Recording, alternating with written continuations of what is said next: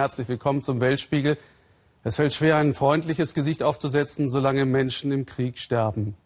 Selbst eine zweistündige Waffenruhe für humanitäre Hilfe für Gaza City brach heute schon nach kurzer Zeit zusammen. Die israelische Armee will den Bodenkrieg ausweiten, erst recht, nachdem 13 israelische Soldaten einer Brigade getötet wurden. Zehntausende Palästinenser haben sich unterdessen in UN-Lager geflüchtet. Wo sollen sie sonst hin? Die Grenzen zum Gazastreifen sind rundherum geschlossen. Aus dem bombardierten Stadtteil Sajaya in Gaza City flohen die Menschen zu Fuß. Auch Reporter und Techniker arbeiten unter großer Gefahr. Kameramann Rami Arbet konnte für Korrespondent Markus Roche eine Familie bei ihrer Flucht begleiten. Fahrt durch zerstörtes, zerbombtes Gebiet. Gazastadt, es ist Krieg. Im Hintergrund feuert pausenlos die israelische Armee. Und das seit jetzt 13 Tagen. Zerstörung, wohin man schaut.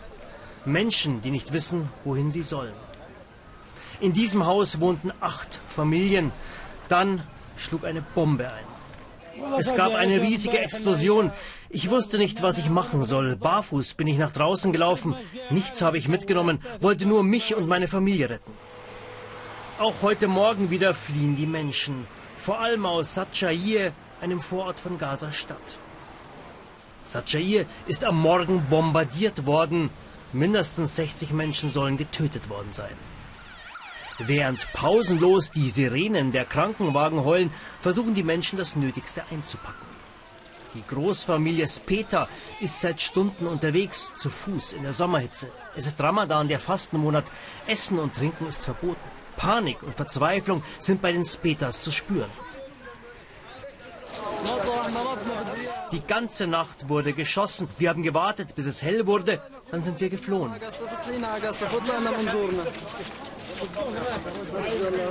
Vor allem Frauen und Kinder sind am Ende ihrer Kräfte.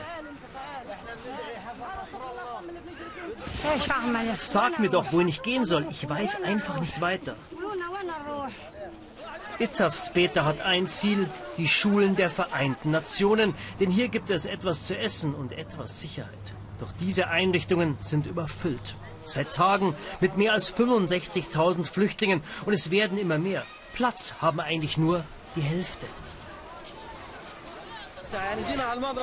Wir sind hierher gekommen, aber alles ist überfüllt. Jetzt müssen wir eine andere Unterkunft suchen. Uns ist aber klar, dass wir in Gaza nirgendwo sicher sind. Die Spetas aus Satchair müssen wieder weiter. Es ist eine ständige Flucht. Die nächste Schule. Ob sie bleiben können, wissen sie nicht. Zu viele sind auch hierher gekommen. Eine kurze Rast. Die Eltern sind verzweifelt.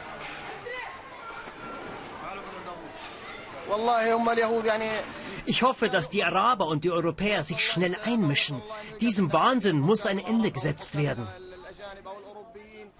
Die Menschen hier sind wütend, sehen nach drei Kriegen in den letzten sechs Jahren keinen Ausweg mehr. Alle haben sich gegen uns verschworen, auch die arabischen Länder. Am schlimmsten sind die Ägypter, weil sie die Grenze geschlossen haben. Zur gleichen Zeit werden Schwerverletzte ins Shiva-Krankenhaus in Gaza-Stadt gebracht. Ob sie überleben, niemand weiß es. Die Krankenhäuser sind seit Tagen überfüllt. Draußen warten die verzweifelten Angehörigen. Da drinnen liegt mein kleiner Bruder. Ich weiß nicht, wie es ihm geht. Er ist doch noch so klein. Was hat er denn gemacht? Es wird operiert rund um die Uhr.